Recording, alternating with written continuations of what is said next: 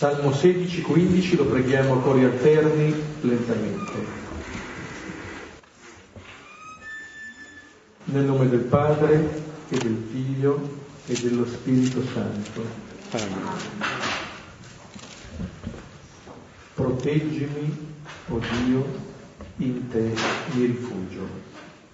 Ho detto a Dio, sei tu il mio Signore, senza di te non ho alcun bene. Per i santi che sono sulla terra, uomini nobili, è tutto il mio amore. Si affrettino altri a costruire idoli, io non spanderò le loro libazioni di sangue, né pronunzierò con le mie labbra il loro nome. Il Signore è mia parte di eredità, il mio calice nelle tue mani è la mia vita. Per me la sorte è caduta su luoghi deliziosi e magnifica la mia eredità. Benedico il Signore che mi ha dato consiglio. Anche di notte il mio cuore mi istruisce. Io pongo sempre innanzi a me il Signore, sta alla mia destra non posso vacillare. Di questo gioisce il mio cuore, esulta la mia anima, anche il mio corpo riposa al sicuro. Perché non abbandonerai la mia vita nel sepolcro, né lascerai che il tuo santo veda la corruzione. Mi indicherai il sentiero della vita, gioia piena della tua presenza dolcezza senza fine alla tua destra. Gloria al Padre, al Figlio e allo Spirito Santo. Come era nel principio, e ora e sempre, nei secoli dei secoli. Amen. Questo salmo parla della nostra vita come una vita di intimità con il Signore di chi riconosce nella relazione con il Signore la verità della propria vita, qualcosa che avviene sempre, di giorno e di notte, perché dice il salmista io pongo sempre innanzi a me il Signore. Ecco, c'è una relazione reciproca tra il Signore e il credente, tra il Signore e il salmista, tra il Signore e ciascuno di noi, che viene evidenziata anche col termine io pongo sempre innanzi a me Signore, sta alla mia destra. E termina dicendo dolcezza senza fine alla tua destra.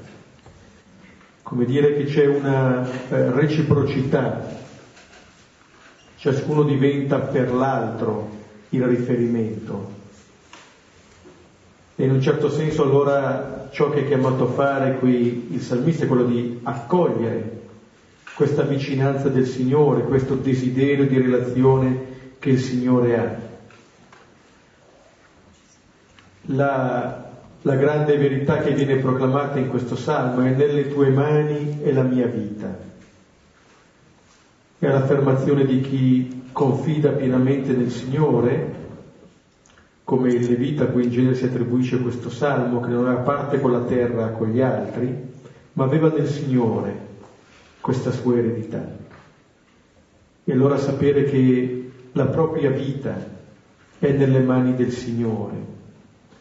C'è questa grande intimità a cui il Signore chiama, ma è anche un'intimità che uno pian piano scopre, non è qualcosa che venga data in maniera magica, automatica all'inizio. Mi indicherai il sentiero della vita. Ecco, allora si tratta di camminare verso questa intimità, verso questa fiducia, verso questa consapevolezza che la nostra vita riposa nelle mani del Signore. In questo salmo ci introduciamo al brano di questa sera che è Marco 3, 13, 19.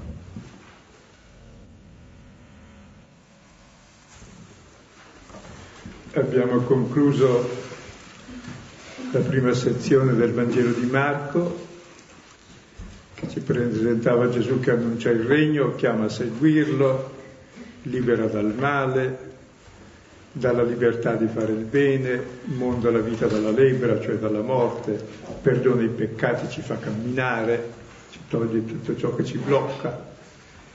Lui è il medico, lui è lo sposo. E ci prepara un banchetto. Il banchetto che ci vuol dare è Dio stesso, il sabato, cioè vivere del sabato, vivere di Dio, cioè ci dà se stesso, è lo sposo. E poi ci apre la mano per accogliere questo dono e per avere la mano nuova, la mano del potere, questa la mano chiusa che può solo possedere e dar morte, si apre per accogliere, per lavorare e per donare, diventa come la mano di Dio. E subito dopo questo dono decidono di ucciderlo e quindi un momento di crisi, sembra che tutto sia finito e invece comincia una nuova ripresa. Abbiamo visto la volta scorsa, vengono da tutte le parti, gli corrono addosso per essere guariti e salvati, cioè i momenti di crisi sono i momenti nei quali si va oltre. Non sono i momenti in cui bisogna smettere, in cui c'è un salto qualitativo. E questa sera c'è un salto qualitativo nuovo, una nuova chiamata di chi ha già avuto la prima. La prima era seguirlo, adesso vediamo la nuova chiamata. Ci sono varie chiamate. Marco 3, 13, 19. E sale sul monte e chiama presso quelli che voleva lui e vennero da lui. E fece dodici che chiamò anche apostoli per essere con lui e per inviarli a proclamare e ad avere potere di scacciare i demoni. E fece i dodici e impose a Simone il nome di Pietro e Giacomo di Zebedeo e Giovanni, fratello, il fratello di Giacomo, e impose loro il nome di Boanerges, cioè figli del tuono, e Andrea e Filippo e Bartolomeo e Matteo e Tommaso e Giacomo, quello di Alfeo, e Taddeo e Simone il Cananeo e Giuda Iscariota, che poi lo consegnò. Come notate cambia lo scenario, prima Gesù si muoveva sul lago di Galilea, poi è entrato nella sinagoga, poi nella casa, poi di nuovo nella casa, poi di nuovo nel deserto, poi entra di nuovo in casa poi passa sui campi, poi l'abbiamo visto di nuovo nella sinagoga per la penultima volta, quando decidono di ucciderlo, e poi sul mare di nuovo con la barca, dove dice tenetemi a disposizione una piccola barca, che è simbolo della Chiesa, dove io non sarò schiacciato. Ecco, ora vediamo questa piccola barca che è costituita da queste persone e in questo testo che ci parla dei primi dodici, ci parla della chiamata di ciascuno di noi a un livello più profondo. La prima chiamata era seguire lui. E quando uno segue una persona cosa capita se lo segue? Mm? Che vede cosa fa, no? E se tu segui uno che vedi, che libera dal male, libera per fare il bene, fa camminare gli zoppi, perdona i peccati, è amico di tutti i peccatori, ti apre la mano che era chiusa, ti dà la vita nuova, ti monta dalla lepra, cosa diresti tu di questo? Eh. Oh. Io più che seguirlo vorrei anche starci insieme. E c'è la seconda chiamata, cioè la prima chiamata era per seguirlo, e seguendolo una persona simile che libera tutti i desideri più profondi dell'uomo e li compie, dico, allora c'è la seconda chiamata per chi ha capito questo. Vediamo il versetto 13 e la prima parte del versetto 14. E sale sul monte e chiama appresso quelli che voleva lui e vennero da lui e fece dodici che chiamò anche apostoli. L'iniziativa di ciò che avviene è un'iniziativa di Gesù, è lui che sale sul monte Gesù è una persona in movimento. La prima chiamata a cui si faceva riferimento avviene lungo il mare di Tiberiade, questa avviene in un altro luogo, ma dal mare fino alla montagna la strada ha condotto prima attraverso la sinagoga, poi nella casa di Simone, poi Gesù che si reca anche negli altri villaggi, dicendo ai suoi andiamocene altrove, e adesso c'è questo salire sul monte che di per sé indica un distacco, anche simbolicamente richiama un avvicinamento all'intimità del Signore. Il monte ha questa eh, portata forte, simbolica, ma anche nel Vangelo vedremo come di fatto ci sarà questa salita. Ora questo richiama sia qualcosa appunto di Gesù, ma anche eh, del discepolo. Allora innanzitutto c'è l'iniziativa di Gesù, è lui che sale. Come dire che ciò che avviene qui fa parte di un'iniziativa del Signore, Ciò che accomuna la prima, la seconda chiamata è che è qualcosa che viene da Lui. L'iniziativa non è nostra, un modo per dire anche la gratuità eh, di quello che sta avvenendo. E questa salita sul monte indica da parte del, del discepolo appunto quasi l'uscire un po' da una genericità della sequela, un approfondire questa sequela e un maggior avvicinamento non solo sale, ma si dice chiama. In maniera esplicita viene posta in evidenza questa iniziativa da parte di Gesù. Quelli che voleva lui, quelli che lui portava nel cuore. Questo pone la, la chiamata in questa esatta prospettiva, cioè è qualcosa che eh, ci accompagna, come innanzitutto eh, come se ci troviamo di fronte a un dono. Questa mi sembra la realtà più vera, cioè non, non viene fatto niente dagli altri, se ci sarà una risposta a una chiamata, ma in realtà questa chiamata è un, è un, dono del Signore. Allora, come nella prima, potremmo dire per la seconda, il tempo del dono non è finito. Non siamo posti tanto davanti ad un compito, quanto a qualcosa che ci viene donato.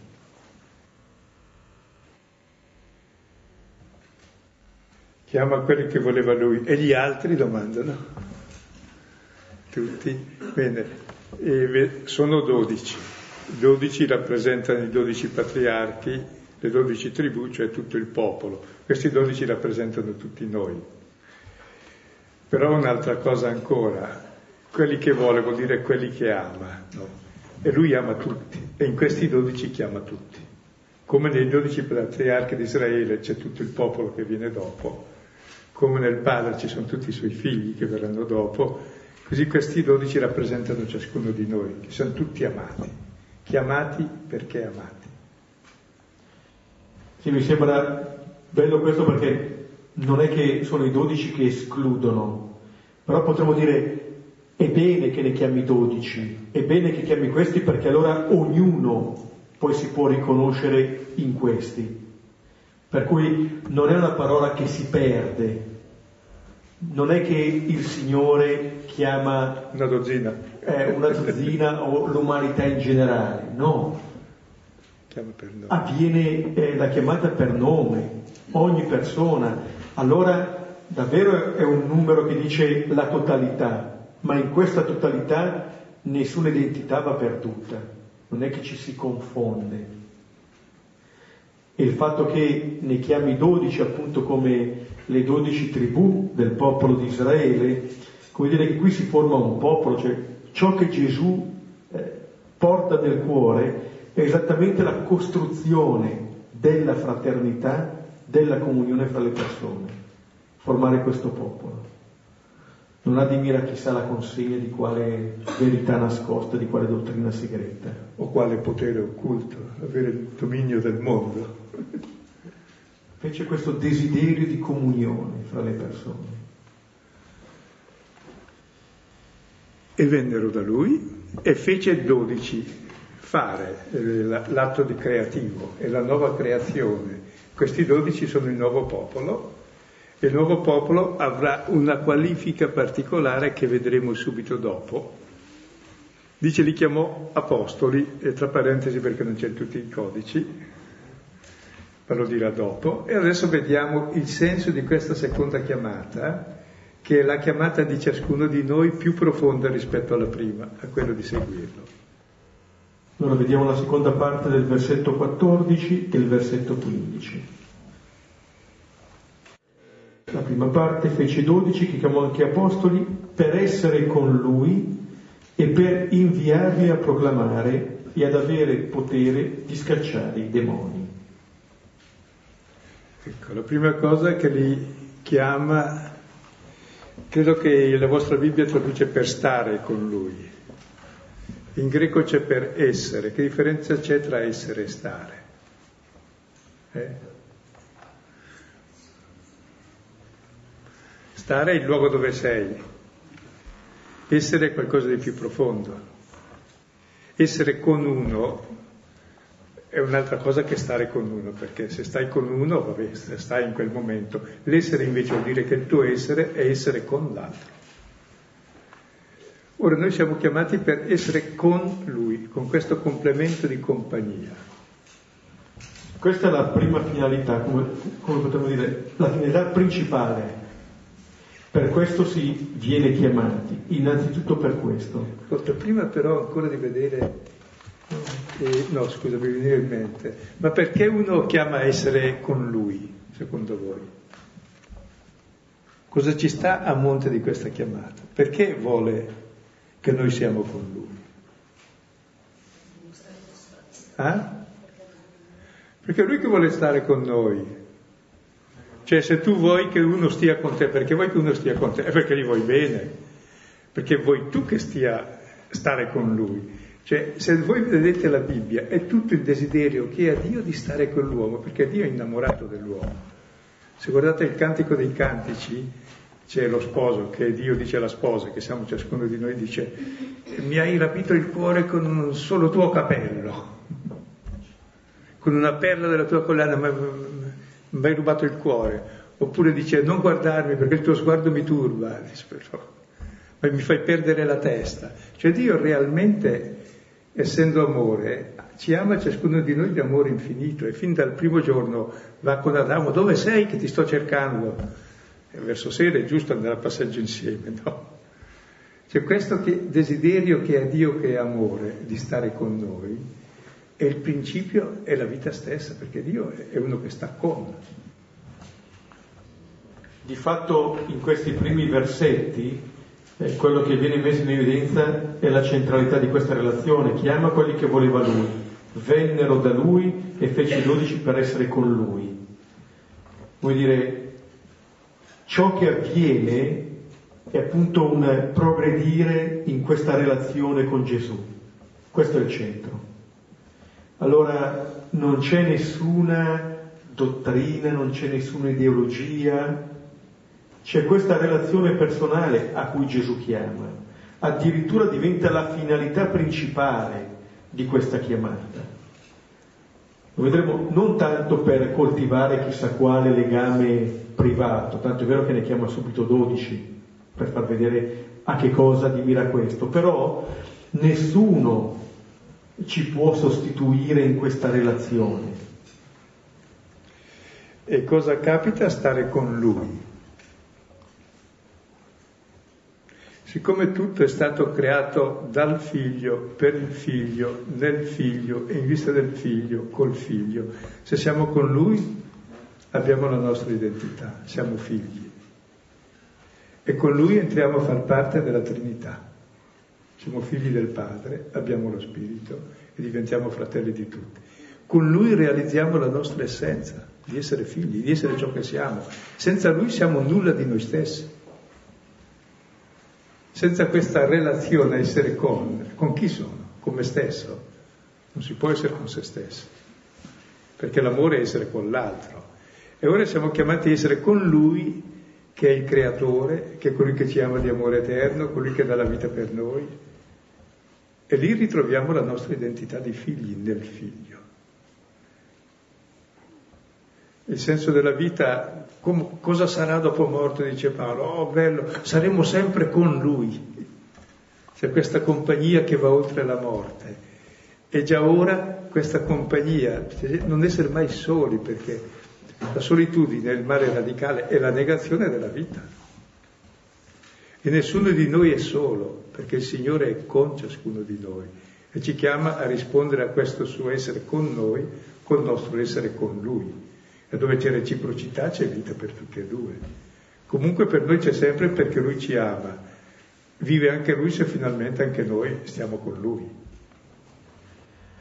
Sì, come se i dodici comprendono immediatamente che ciò a cui sono chiamati non è primariamente un compito, ma proprio a un essere, qualcosa che riguarda la loro identità, non ciò che eh, sono chiamati a fare. Questa eventualmente sarà una conseguenza di questa relazione. E allora è questo che Gesù porta nel cuore, non solo questi che Gesù porta nel cuore, questo desiderio, questa amicizia, questa familiarità. E in questo eh, Gesù tornerà con i suoi a ribadire eh, questa verità. Quindi che questa è la cosa che conta. Allora non si tratta tanto di fare chissà quali cose, si tratta di vivere in un determinato modo. Allora questo essere con Lui significa crescere in questa familiarità con Gesù, essere lì con Lui, con tutto noi stessi. Il fatto che questi vengono chiamati e loro vanno da Lui dice esattamente questo, che si comincia, o meglio si progredisce, in questo rapporto personale con Lui. Ed è bello che nell'essere con è implicato tutto l'uomo con tutte le sue parti sei con una persona innanzitutto con l'orecchio ascoltandolo. E ascoltando una persona la accoglie e diventa parte della tua vita, la lascia entrare dentro di te. Quindi l'essere, questo è il principio della fede proprio, no? Questa conoscenza, questa intimità che diventa ascolto dell'altro, che lo concepisci dentro di te e vive in te così com'è, diverso da te. Poi con gli occhi, che è il cuore, cioè l'amore in fondo. Ma poi anche quei piedi lo seguono, vuol dire che fai lo stesso percorso, le stesse scelte. Al bivio scegli la stessa cosa che ha scelto lui, non il contrario di lui. Poi con le mani tocchi, sei in comunione, e la mano vuol dire anche l'azione, agisci come lui. Cioè, si è con lui praticamente con tutto il corpo, non con le idee. Con l'orecchio con gli occhi, col cuore, coi piedi, con le mani, tutto. È la compagnia proprio. E il sentimento poi di essere con uno che è così, che abbiamo visto, che ci ama, e cambia la qualità di vita. Tu ti accorgi nel momento in cui ti senti solo abbandonato che faccia c'hai. E nel momento in cui guardi quanto lui ti ama, perché noi abbiamo tutti bisogno infinito di amore. State tranquilli, nessuno ve lo darà mai. Eh, avete mai visto una persona infinita, eccettuato pochi, uno solo in Italia forse? Se fosse finito sarebbe meglio. Saremmo in delirio tutti. Cioè, eh, questo desiderio non sarà mai soddisfatto, è il desiderio di Dio che non può essere riempito che da Dio. E poi anche con gli altri potremo avere lo stesso amore che ha Dio per noi, ma non è che questo è antagonista. Cioè, ti dà una terza dimensione anche, supponi, no, l'amore a due dimensioni non sta in piedi, questo foglio non sta in piedi, due dimensioni, a tre dimensioni sta in piedi abbastanza bene. E questa terza dimensione che è l'amore stesso, che non si sovrappone a nessuna relazione, ma la rende possibile l'essere con Lui che è la vita e l'amore. Per questo è il senso della vita, come dice Paolo. Sono stato conquistato da Cristo Gesù e corro anch'io per conquistarlo perché è Lui la mia vita. Ed è quella vita che mi permette poi di amare tutti e di amare me con tutto il cuore come amo Dio e come amo gli altri, cioè che ti apre alla pienezza, cioè ti apre addirittura alla vita della Trinità. E siamo chiamati a non meno di questo, che è la cosa che poi siamo chiamati a vivere in ogni relazione. Mi viene sempre l'immagine, possiamo immaginare un cerchio di persone, magari con un po' di distanza fra le persone che sono messe nel cerchio. Se ciascuno si muove verso il centro, allora ci si avvicina anche tra le persone che sono eh, lì accanto le une alle altre. Come dire, c'è una relazione col centro che ci aiuta poi a vivere bene anche le relazioni tra gli altri, con gli altri. Questa è la relazione essenziale. Cioè, se si ha di fronte agli occhi come si diceva, con gli occhi, con l'ascolto, eccetera, questo Gesù, ma questa sarà la relazione che ci porterà a vivere relazioni fraterne con gli altri. Direi come frutto di questa relazione. Appunto nessun antagonismo, nessuna concorrenza, non, nessuna separazione tra queste cose. La questione è comunque essere con Lui. È a questo che Gesù chiama. Senza questa, che è la cosa fondamentale, anche le altre non ci sono, non possono esserci. Altrimenti, oppure se ci sono, sono frutti dei nostri sforzi, ma che non, ci, non dureranno a lungo. Addirittura nel Vangelo di Luca, quando tornano dalla missione 72, che sono contenti per le meraviglie che hanno visto, Gesù ha detto, non rallegratevi perché i demoni si sottomettono a voi, ma perché i vostri nomi sono scritti nel cielo. Come dire, la tua vera identità non te la danno nemmeno le cose che fai, ma l'amore che si ha per te, questo sì. E che è semplicemente eh, la risposta all'amore che lui ha per me. Il vero partner di ogni persona è Dio. Per questo ogni uomo è sete di amore infinito ed è inutile che vada a cercarlo dagli idoli. Se no distrugge. Se tu ami un uomo o una donna perché è il migliore del mondo, perché è infinito, poveretto se fa un errore quello. Poi ti metti a viaggiare un po', impari la, la geografia, da conoscere i migliori e, e lasci perdere quello, come capita.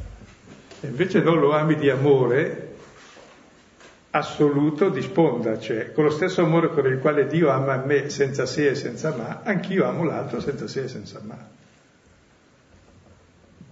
Appunto come se eh, in questo ci venisse data la possibilità, attingendo a questa fonte, possiamo vivere anche noi e eh, portare anche eh, quest'acqua. Posso passare alla seconda parte? Eh, sì. Per dire che eh, proprio da questo essere con lui poi si dice e per inviarli a proclamare.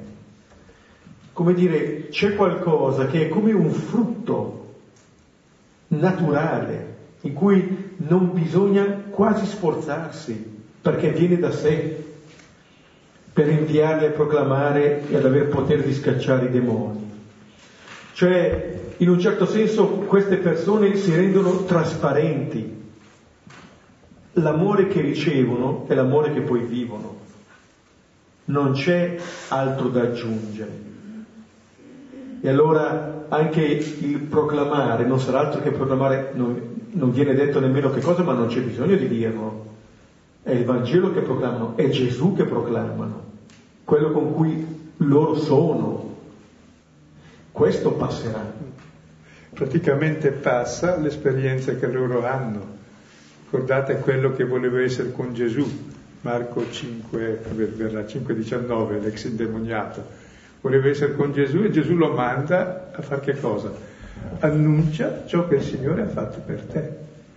Cioè praticamente cos'è che testimoni? La tua esperienza e quanto è bello essere con Lui, che è la realizzazione piena dell'umanità di ogni uomo, anzi di Dio stesso.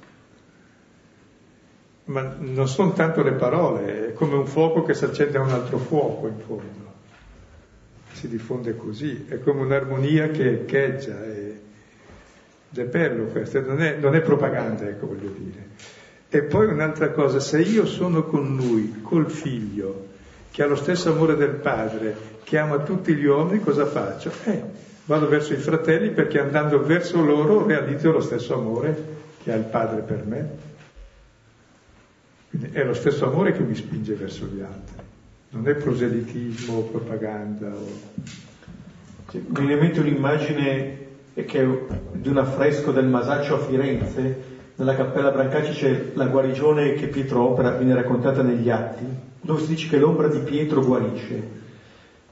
E Pietro ha la mano destra nascosta nel manto, come dire, non è per suo merito, non si vede neanche la mano, eppure man mano che lui passa le persone si stanno alzando. Cioè si è talmente pieni di un'altra presenza che questa presenza sfugge, non la controlliamo nemmeno noi, anzi non dobbiamo mettere la mano su questo. Quello che viene, quello che viene chiesto è essere con Gesù.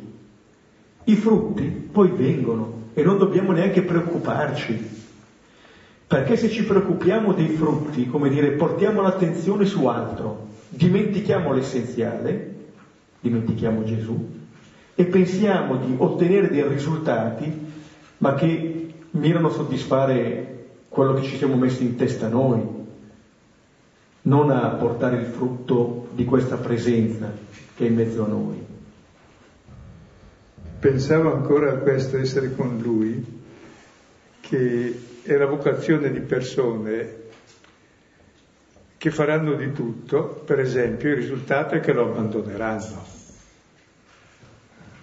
E proprio abbandonandolo capiranno che lui è sempre con loro e allora è sempre fondato il nostro essere con lui. Quindi non è che sono super persone, persone eccezionali, bravi, che si dedicano a fare gli eremiti contemplativi, che sono sempre col Signore, no, persone normali, pescatori che le fanno di tutti i colori e che anche lo abbandonano tranquillamente, lo rinnegano, tradiscono e fuggono, eppure sono chiamati loro come noi. Come dire che questo, questa chiamata riguarda ogni persona, cioè non c'è una delega, mandiamo questi dodici, no, no, perché questa è la nostra felicità, l'essere con Lui. Essere in compagnia di Gesù volevi dire. Ecco, ecco, essere in compagnia di Gesù per fare un po' di propaganda. Anche le donne possono in questo caso, e devono. Anzi, le donne ci stavano meglio. E questo proclamare poi viene anche associato ad aver potere di scacciare i demoni. Questa è un po' la parola, l'abbiamo già vista all'opera, questa parola di Gesù che scaccia i demoni piaceva pensare che innanzitutto scaccia il demonio della divisione. Qua dice per essere con lui. Questa è la grande comunione a cui veniamo chiamati. E fece dodici. Come dire, c'è la possibilità di una comunione con il Signore e di una comunione eh, con gli altri, che anche questa parola salvaguarda, che scaccia quei demoni che si oppongono a questa comunione. Ciò che porta a divisione, ciò che porta a separazione, ciò che tende sempre a staccarci dall'avere fiducia in Dio, in noi stessi e dagli altri. Questa parola vince eh, questi demoni. No, pensavo un pochino che se quando ha chiamato questi ha fatto loro l'esame, se pensavano tutti giusto, se erano omologati, omologabili, se portavano almeno il berretto rosso o verde o la veste o la tonaca, o, o studiavano teologia o erano impegnati in oratorio, o erano...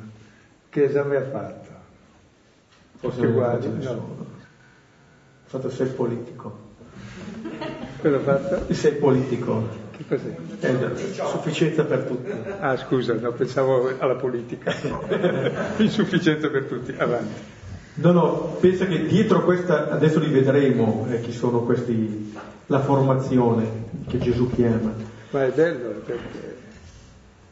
Sì, è bello non solo, dà a noi sempre speranza.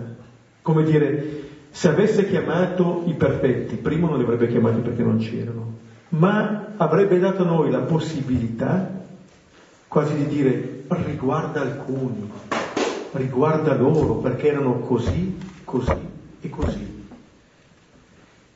Poi quando appunto tra un po' li vedremo anche da vicino, forse Dice, ma allora può riguardare anche me. Forse anch'io sono una delle persone che Gesù porta nel cuore. Il forse non è che riguardi Gesù, riguarda la mia fatica a credere a questo. E vediamo allora chi chiama dal versetto 16 e fece i dodici e impose a Simone il nome di Pietro e Giacomo di Zebedeo e Giovanni, il fratello di Giacomo, e impose loro il nome di Boanerges, cioè figli del tuono, e Andrea e Filippo e Bartolomeo e Matteo e Tommaso e Giacomo quello di Alfeo e Taddeo e Simone il Cananeo e Giuda Iscariota, che poi lo consegnò. Ecco, qui abbiamo la lista dei dodici. Se la guardate bene, nessuno è sacerdote, nessuno è scriba, ci ho studiato teologia, i primi quattro sono pescatori, uno Pietro che vuol dire due cose, o pietra o crapun anche vuol dire, probabilmente la testa dura. I, gli altri due, i Buonergas, i figli del tuono, che volevano scalzare Pietro invocavano fulmini dal cielo, quindi te li raccomando. Andrea e Filippo, va bene, conosciamo un po', adesso non sto a presentare tutti, ma pensate che tra questi ci sono questi pescatori, che sono quattro lì di Cafarnao più o meno, poi c'è anche l'esattore delle tasse per conto dei romani, Matteo, che sta lì, e metti insieme questi con quello lì. Poi metti insieme lo zelota. Zelota vuol dire, il cananeo vuol dire lo zelota, quello che pugnalava i romani, i collaboratori dei romani con questi qui. Cioè è una squadra, uno che facesse una squadra di 11 più 1 e lui che entra in casi straordinari, come farebbe? Sì, per certi aspetti umanamente impossibile quello che avviene, però questo ci dice una cosa, che la comunità di quelli che Gesù chiama non è una comunità di persone che si ritrovano per chissà quali assonanze, perché la pensano tutti nella stessa maniera, perché si vestono tutti nella stessa maniera, perché parlano tutti nella stessa maniera. No. Portano il collare romano il Saturno in testa, no. non avviene su questo. Come dire, c'è un'unione molto forte ma che non è a prezzo della diversità. La tentazione che si vive sempre è quella di mettere dei paletti e di chiudere, cioè quasi una comunione fra alcuni che voglia dire separarsi da altri, ritenendosi sempre un po' migliori degli altri. Questa è la logica che viene completamente capovolta qui non si va lì assieme perché ci legano chissà quali aspetti umani o di simpatia, ma perché riconosciamo che attorno a questo Gesù, grazie a lui, è possibile vivere queste relazioni. L'abbiamo visto anche nella prima chiamata, quando chiama le prime due coppie di fratelli, Gesù non sta andando su un terreno facile, perché per la scrittura parlare di fraternità significa cominciare da Caino e Abele, dove la diversità non fa vivere pienamente questa fraternità. È come dire, se mettiamo al centro Gesù, diventa possibile vivere una fraternità, perché in un certo senso il rapporto con l'altro viene mediato da questo Gesù, quello che Silvano diceva prima, cioè dall'amore con cui so io, sono amato io, senza se e senza ma, posso amare l'altro in questa maniera. Cioè proprio nella sua diversità. E pensavo che nella Bene si dice amore di fratelli, amore di randelli. sì. eh, perché l'altro è il tuo concorrente, o è come te, allora basti tu lo fai fuori, o ha qualcosa di più, lo fai fuori glielo rubi, o qualcosa di meno, lo fai fuori l'intralcio. Cioè, non esiste. Cioè l'altro è solo in funzione di te. Mentre invece, se tu sei con lui, che è amore infinito per tutti, e per te senza condizioni, allora anche te cominci a accettare te. Se accetti te e ami te perché sei amato, ami anche l'altro con lo stesso amore. E rispetti l'altro, cioè l'amore è sempre nella diversità, se non amore antropofagico, anche tra le coppie. Quando uno vuole che l'altro sia uguale a lui, lo uccide, salta la relazione. L'amore è tra diversi. Non è che uno è la fotocopia dell'altra, solo basta uno. Cioè proprio la libertà e la diversità è radicata in questa esperienza di unione con Lui, che permette, è come, non so, in una ruota tutti i raggi vanno nella direzione loro perché stanno uniti a un centro. E l'unione è questo centro che ti permette poi la grande diffusione e la grande diversità. Invece guardate in tutte le organizzazioni cattoliche, hanno un vocabolario, un modo di dire, un, parole d'ordine, degli stereotipi, modi di fare, di... è ridicolo. Sì, sì, quasi che... La divisa quasi. Sì, quasi una setta, sì, no? Spesso è, per cui ci si trova e ci si trova bene, ci si rinforza gli uni gli altri. Contro gli altri. Contro gli altri e senza, perdendo il centro. Non si sa più in un certo senso perché si è lì, ma si pongono delle sovrastrutture che ci giustificano quello che, che viviamo. Mentre qui questa, eh, questo gruppo di persone non può avere nessun altro centro, perché se già i Vangeli ci parlano dei litigi che avvengono tra di loro, chissà quanti, ma potremmo dire non c'era bisogno di prendere questi dodici, ne bastavano anche meno.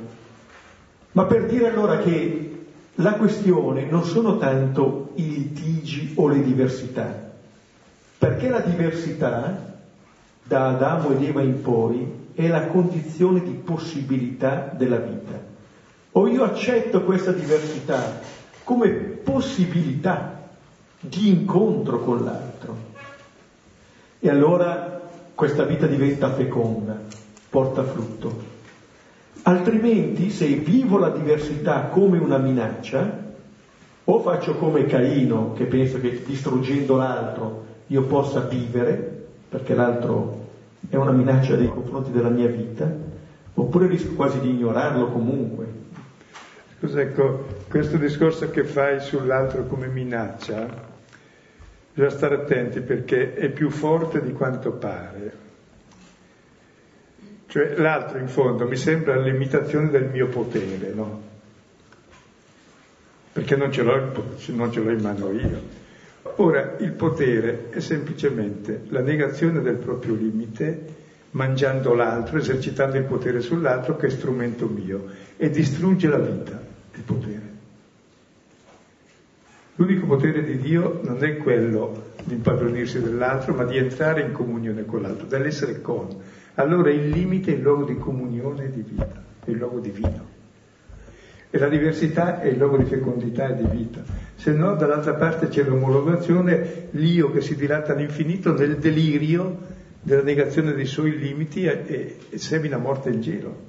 Cose che fanno tutti i dittatori, tutti quelli che eh, pretendono di essere qualcuno, di essersi fatti da sé, non c'è neanche una zia che li ha fatti, poverini, almeno una zia suora, senza illusioni. Cioè, capite che il male del mondo viene da questo delirio del non accettare il limite e la diversità come luogo di comunione, se tu invece vuoi esercitare il potere che l'altro ti ha il limite devi aggredirlo e sopprimerlo e annetterlo a te, in un modo o in un altro. Anche, prego, facciamo magari dopo alla fine, perché sennò sì, no, va benissimo. Quello che sei già a buon punto.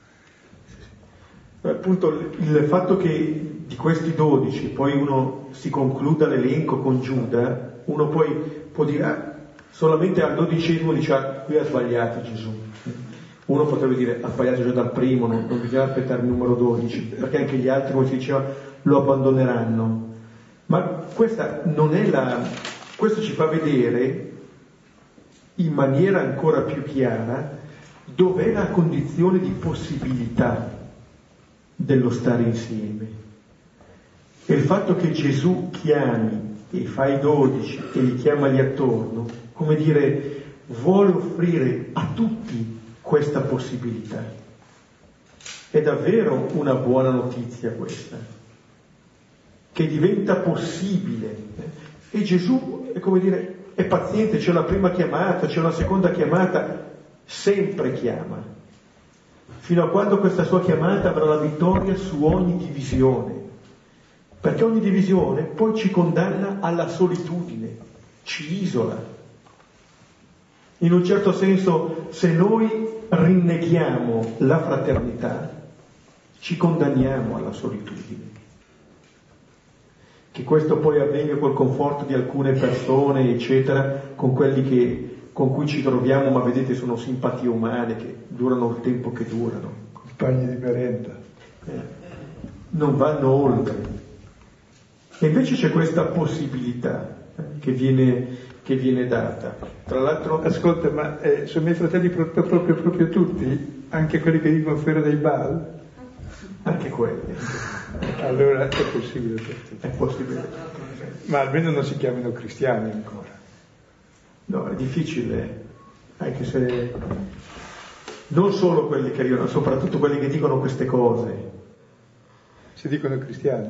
Si dicono cristiani. Siamo un po' lontani allora. C'è una, un perdere l'essenziale, perdere il centro.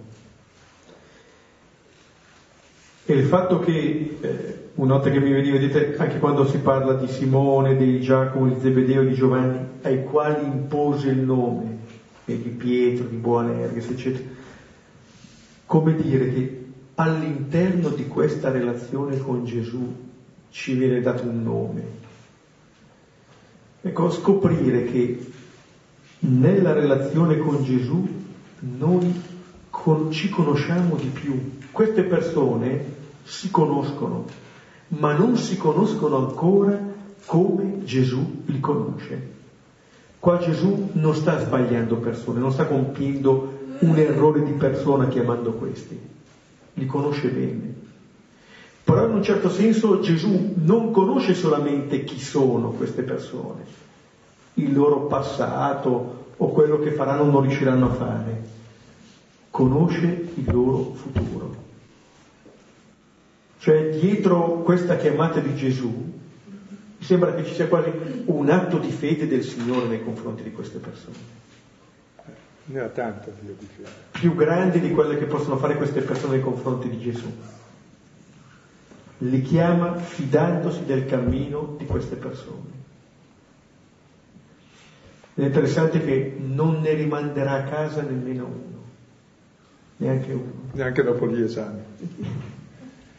No, è bello questo che dicevi della fede che ha, perché io non so se ho tanta fede in Dio, ma certo lui ha una fede infinita in ciascuno di noi. Si è messo nelle mani degli uomini, pensa a te, che fiducia sapendo anche quel che capitava, mi dice ma no, ma poi vedrai che poi va bene. Cioè Dio ha una fiducia infinita nell'uomo. Crede anche negli atei, anche nei preti crede. Tutto crede a me. Una fede, perché l'amore tutto crede, tutto spera, tutto va. Mi viene in mente una storia dei Cassidim, del, su questo, soprattutto con l'essere con lui, no? che diciamo, il padre che porta il figlio, che poi sarebbe diventato anche lui un rabbino, lo porta da un rabbino famoso, da Rabbi Aaron, e gli dice guarda questo, questo mio figlio fa, non studia, non legge, non sarà mai un buon ebreo. E allora il rabbino gli dice lasciamelo un po' qui. E il padre se ne va e allora il rabbino prende questo bambino e lo abbraccia e lo tiene abbracciato fin quando torna il padre. Poi quando torna il padre dice gli ho dato una bella lezione, d'ora in poi studierà e leggerà sempre. Ecco allora l'essere con lui, come dire, entra in questa relazione. Questa è la lezione, tra virgolette, che siamo chiamati ad accogliere. E se impariamo quella lezione è difficile, o perlomeno ne avremo consapevolezza, che quello che facciamo non corrisponde a quello che abbiamo vissuto. Almeno avremo la possibilità di dire sto sbagliando. Ma altrimenti se lascio fruttificare questa relazione, eh, questa, di questo se ne accorgono tutti. E allora dietro a questa possibilità che ognuno di questi dodici viva questa relazione con Gesù, c'è la loro vita, ma c'è la vita di tutto il mondo. Cioè, noi siamo qui stasera grazie a questi dodici e grazie a Gesù che li ha chiamati, che ha chiamato questi dodici. Qualcosa di sconvolgente se uno ci pensa un attimino. Però la forza di una relazione, il giocarsi in questa relazione. E pensare poi che questi dodici si sono aperti a essere almeno un miliardo di cristiani o poco più, i quali dovrebbero essere aperti a tutti gli altri 5 miliardi, anche a quei cristiani che non sono aperti agli altri, per dire com'è fecondo questo essere con. E poi pensavano eh, come è universale, quindi grandioso, eh, però come è anche intimo, perché l'essere con è la cosa più bella che ci sia, vuol dire che non sei solo, che sei sempre consolato che c'è sempre qualcuno con te che ti ama, senza se e senza ma, e questa è la bellezza di vivere. Ed è la forza poi per vivere tutte le relazioni con sé e con gli altri, pur zoppicando da tutte le parti, eh, perché mica siamo perfetti, grazie a Dio.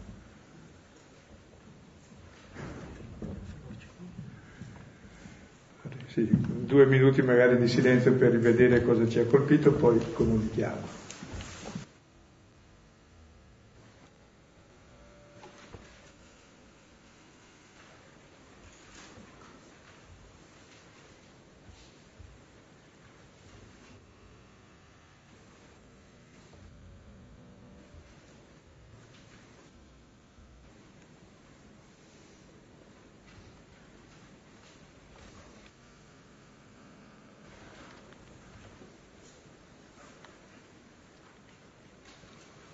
Bene, qualcosa che ci ha colpito, qualcosa da chiedere, qualcosa da dare.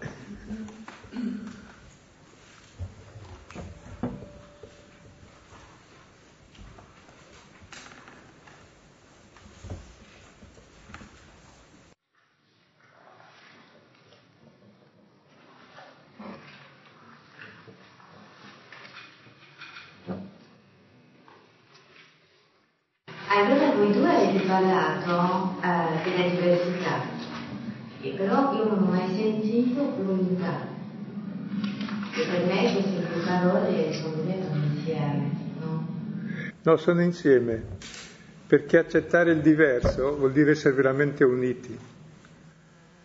Perché se non accetto il diverso non sono unito, lo mangio, l'ho ucciso. Cioè l'amore è sempre del diverso, se no è l'amore di se stesso, che è egoismo. Quindi, eh, ma è bello che è l'unità con lui che ama tutti che mi permette di amare tutte le diversità anche perché difficile secondo me, quello che penso di adesso? Eh. Ma non è che devo dare, cioè se io escludo uno dal mio amore, non so amare. Poi lo faccio senza volerlo. Però per principio non escludo nessuno. In fondo sono tutti figli di Dio, sono tutti miei fratelli. Se non amo uno, non amo neanche l'altro. E non amo neanche me. Ma è bello cioè perché nel mondo per esempio c'è un'unità adesso terribile, più di quanto pare, siamo tutti un frullato unico, ma non c'è più rispetto della diversità e accettazione dell'alterità, c'è il monopensiero, la monotelevisione, la mono, tutte le monadi insomma, che volete, soprattutto l'imbecillità assoluta, perché l'intelligenza è capire la differenza sempre. Se non capisco la differenza tra un sasso e una noce e mangio la noce, sono scemo.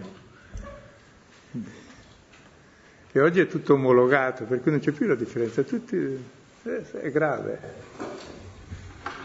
No, volevo solo dire che io vedo, non è che vedo, uh, si può vedere più facilmente la diversità e non tanto l'unità. Mm. Mm. Per me è un modo che è mm. molto difficile prendere in questo caso. Mm-hmm.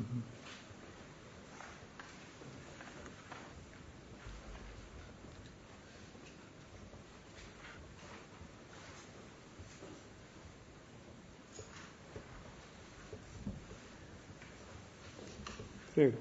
Perché questa rassegna di 12 uomini chiamati da Gesù termina con una parola così pesante come tradimento? È la parola che chiude, no? Eh, posso dire una parola su questa parola che giustamente ha letto non tradì ma consegnò?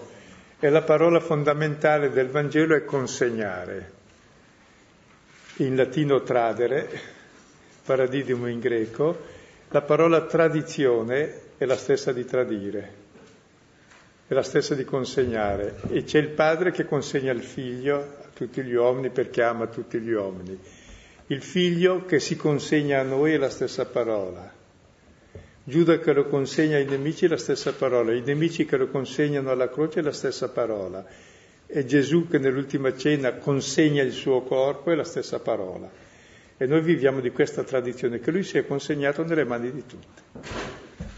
È la stessa parola di tradere tradizione anche che si tramanda nel bene e nel male.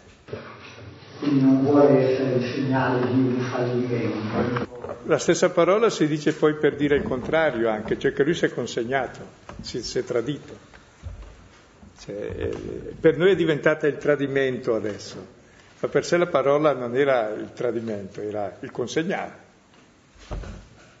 Che non a caso... consegnato al male ma anche lui si è consegnato a Giuda, si è consegnato agli uomini, si usa la stessa parola appositamente, perché il consegnare è il bene se stessi, il consegnare gli altri, ecco, di meno.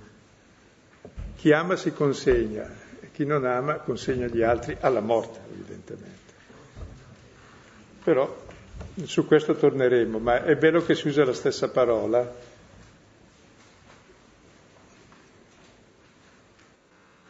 che poi Giuda rappresenterà ciascuno di noi che facciamo la stessa cosa, non è che...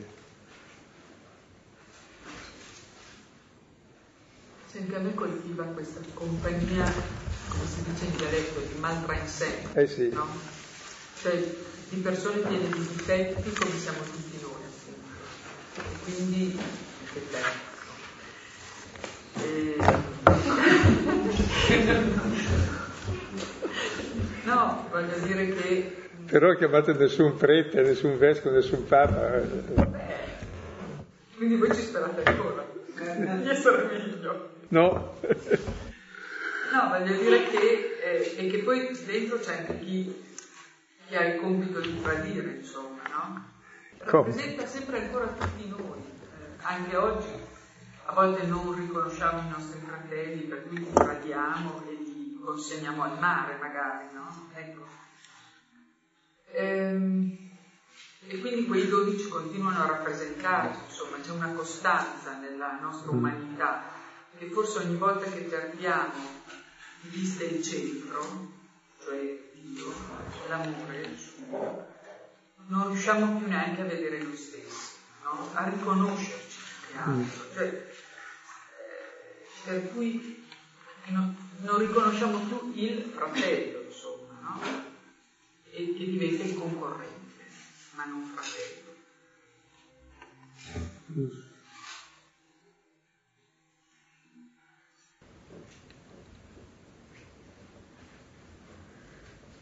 È molto grande questa seconda chiamata a essere con lui e tra di noi nella diversità, che è il simbolo dell'umanità, è la creazione nuova, di fece, proprio stessa parola che si usa per creare. La nuova creazione è questa, finalmente stare insieme nell'unità della diversità. Ma perché si è con, cioè per amore, come compagnia, non come mafia o società delinquere o partito politico di potere.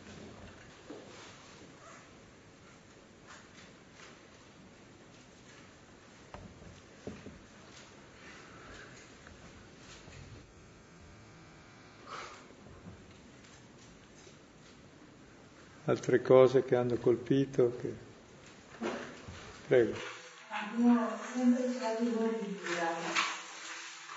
Comunque, in effetti io quando leggevo questo pezzo dicevo non dici scelte a fatte giuste, poi si sbagliate no?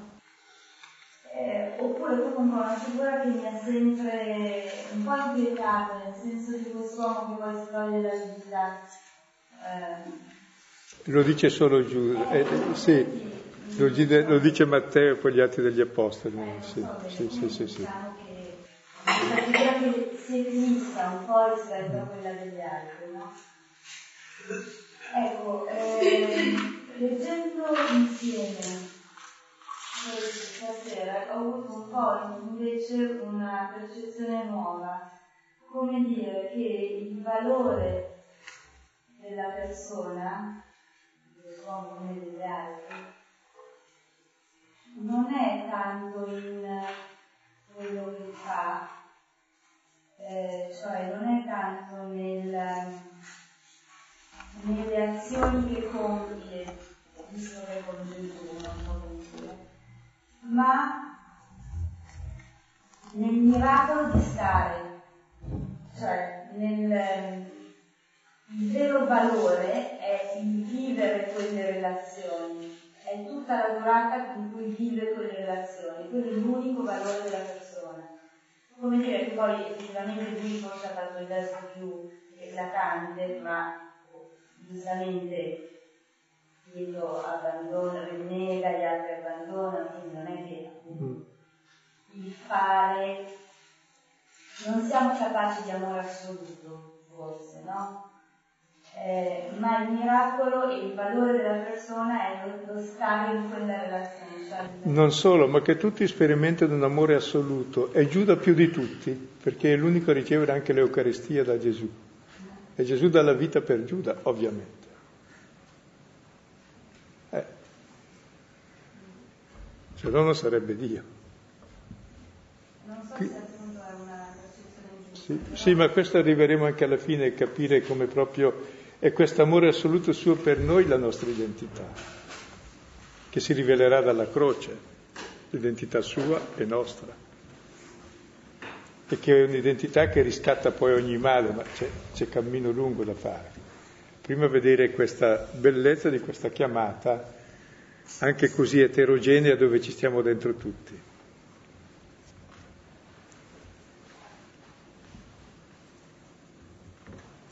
Qualunque cosa abbiamo fatto o faremo, o non faremo.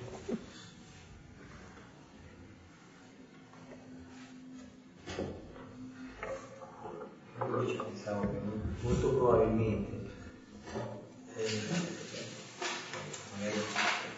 se uno non, ha, cioè non sperimenta, non ha l'esperienza di questo amore infinito che Dio ha per lui, cioè secondo me diventa abbastanza impossibile eh, accettare l'altro nella sua diversità. Mm facevo questa riflessione, perché se non sperimento io di, di essere amato, come dicevo senza se, senza ma, eh, come, come, posso accettare l'altro senza se, senza ma? Ecco, ed è bello che questi dodici sono così diversi che anche si detestavano di sicuro almeno qualcuno. Si vede anche dal Vangelo oppure dalle situazioni, no? E Matteo, che era l'esattore delle tasse, che la collaborava, insieme allo Zelota o a Pietro e Andrea che andavano a pagare le tasse da lui, quindi chiaramente. Ecco. Però eh, loro avevano tutti questi limiti, non potevano stare insieme, un amore assoluto per ciascuno di loro c'era e l'hanno capito perché stavano insieme per quello lì. E poi credo ognuno di noi riesce a trasmettere all'altro questa accettazione che è l'accettazione che ho di me. Riesco anche alla lunga a dire, ma allora ognuno può, se io accetto me, l'altro a maggior ragione potrà accettare se stesso perché non avrà molti più limiti di me, più cattiveria di me. A una certa età uno si capisce abbastanza, comincerà ad andare via tutti, cominciando dai più vecchi, dovrei andare via per primo. Chi è senza colpa. E la comunità dei dodici è quella comunità che sta insieme nella diversità mostrando che è possibile, pur con tutti i conflitti che capitano.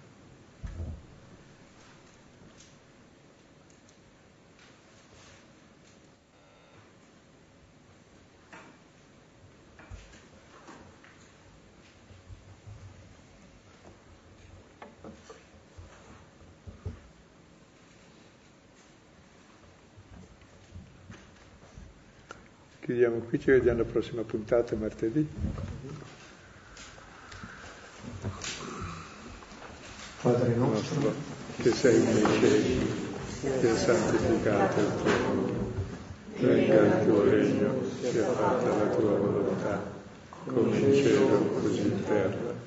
Dacci oggi il nostro pane quotidiano e rimetti a noi i nostri debiti, come noi rimettiamo i nostri debitori e non abbandonarci alle tentazioni, ma liberci dal male.